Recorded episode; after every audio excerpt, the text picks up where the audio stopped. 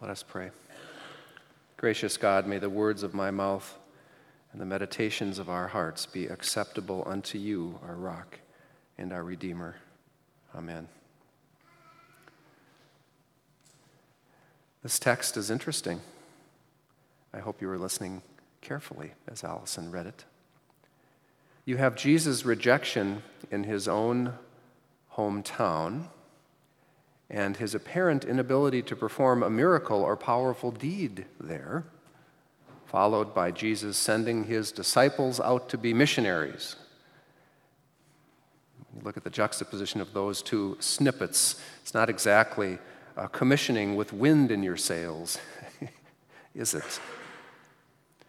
It turns out the two paragraphs have a very interesting common theme, I think and that is this God's work is not hindered by lack of pedigree, resources, or training for the job at hand.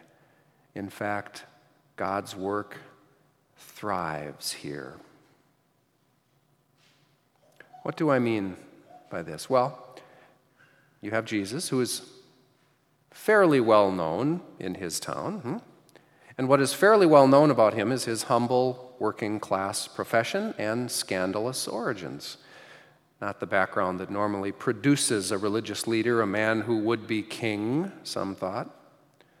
And the disciples, as we already know, are from common stock as well, no seminary trained, educated, or even exemplary citizens, these fishermen, tax collectors, and the like. They're the ones who are supposed to go out and cast out demons and cure the sick. Credentials here. Let's go back to Jesus and unpack the situation a little bit further.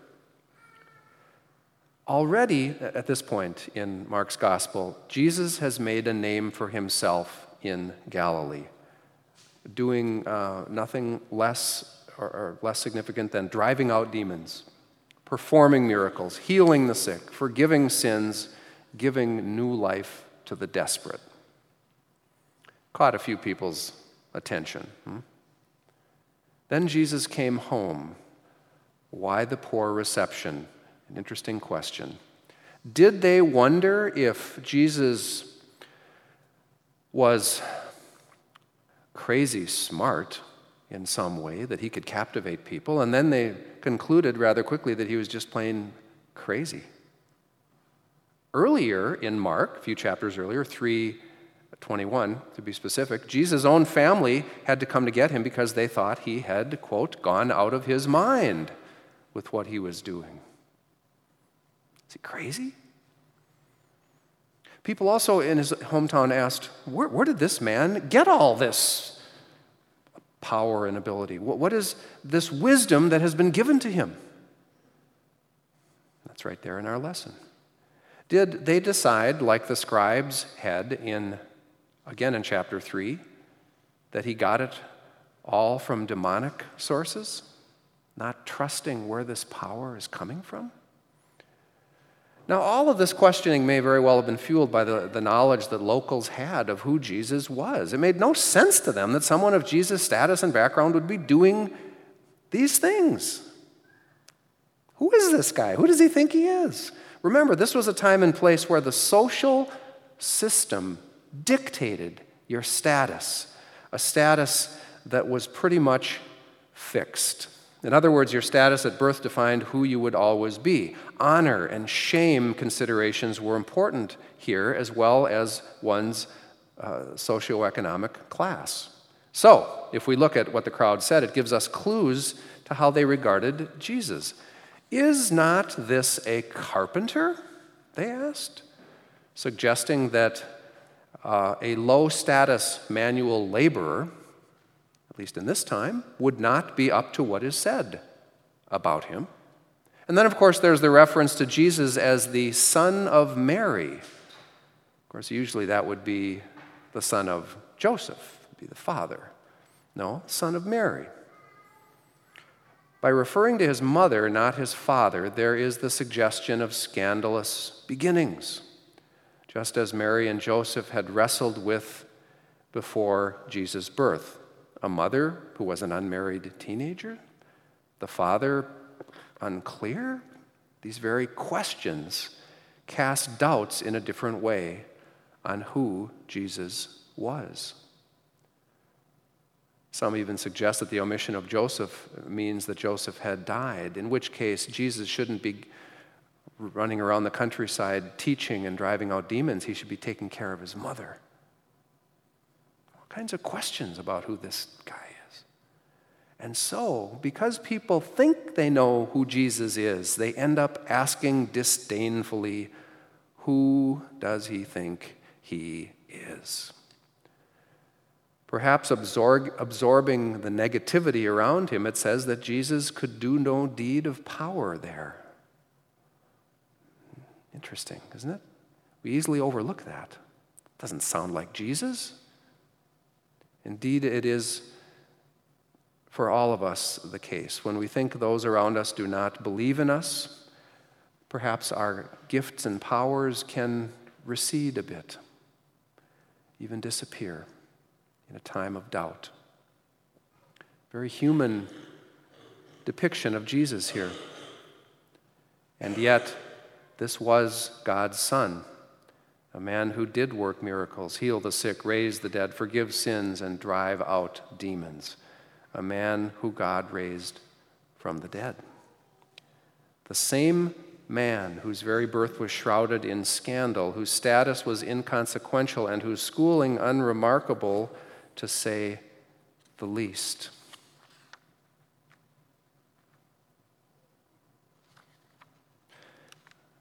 Always fun when pages get stuck together. We normally think of God as having quite lofty standards, don't we? Certainly loftier standards than we do. But the opposite is true here. From a human perspective, from a human perspective, there was little to work with in Jesus of Nazareth not the right pedigree, training, status, or schooling. Yet, from God's perspective, Jesus of Nazareth would do just fine.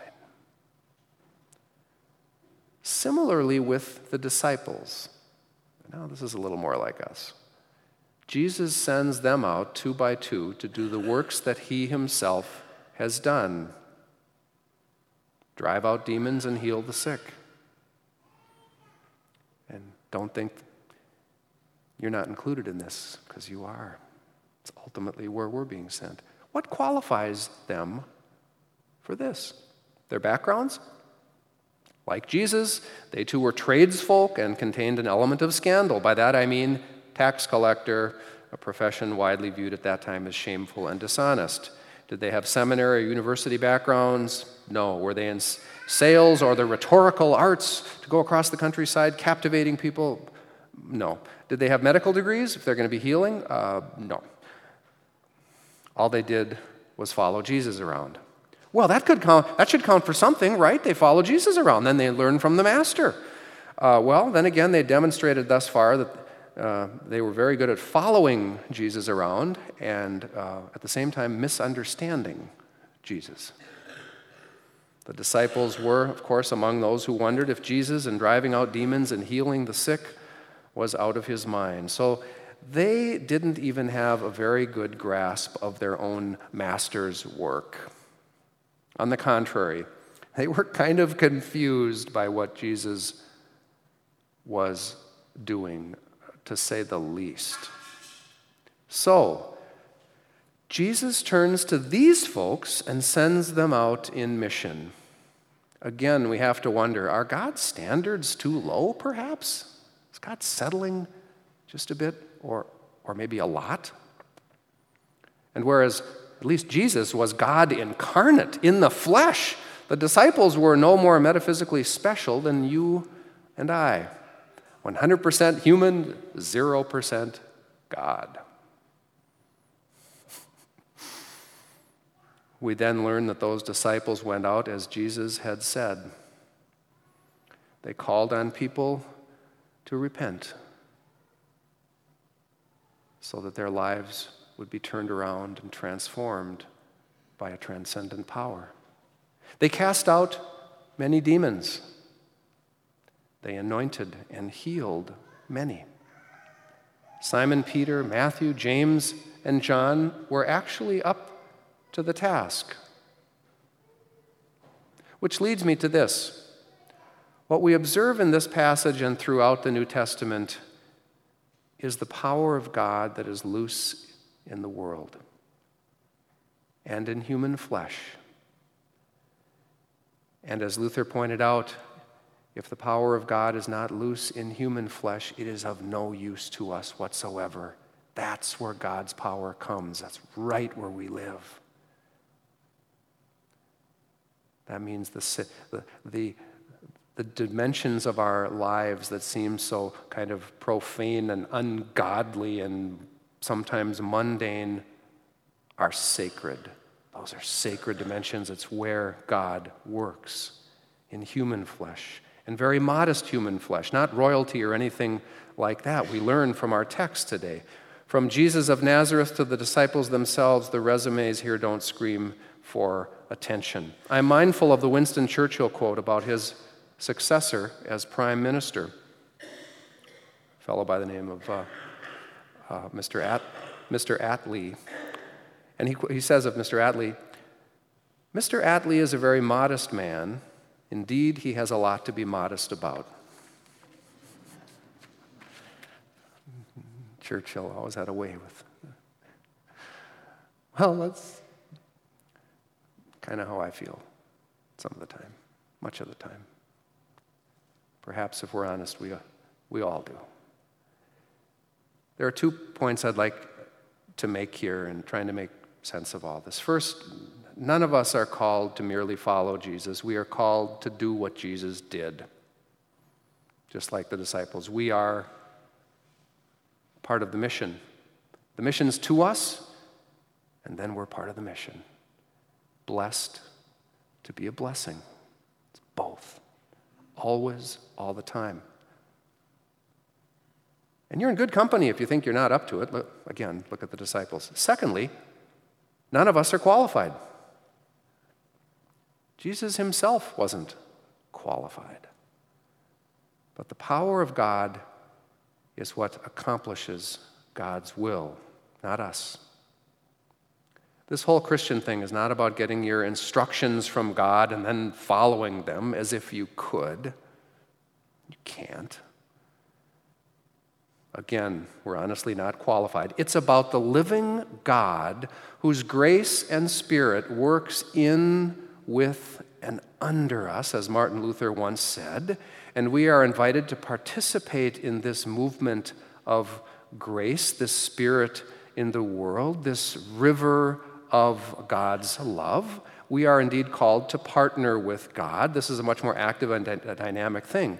And that grace, by the way, is what saves us day by day, moment by moment, just as that same grace and spirit works through us to bring life to others. That's part of our life that we get to partner with God. You see, we may be 100% human, 0% God, but we are made in the image of God.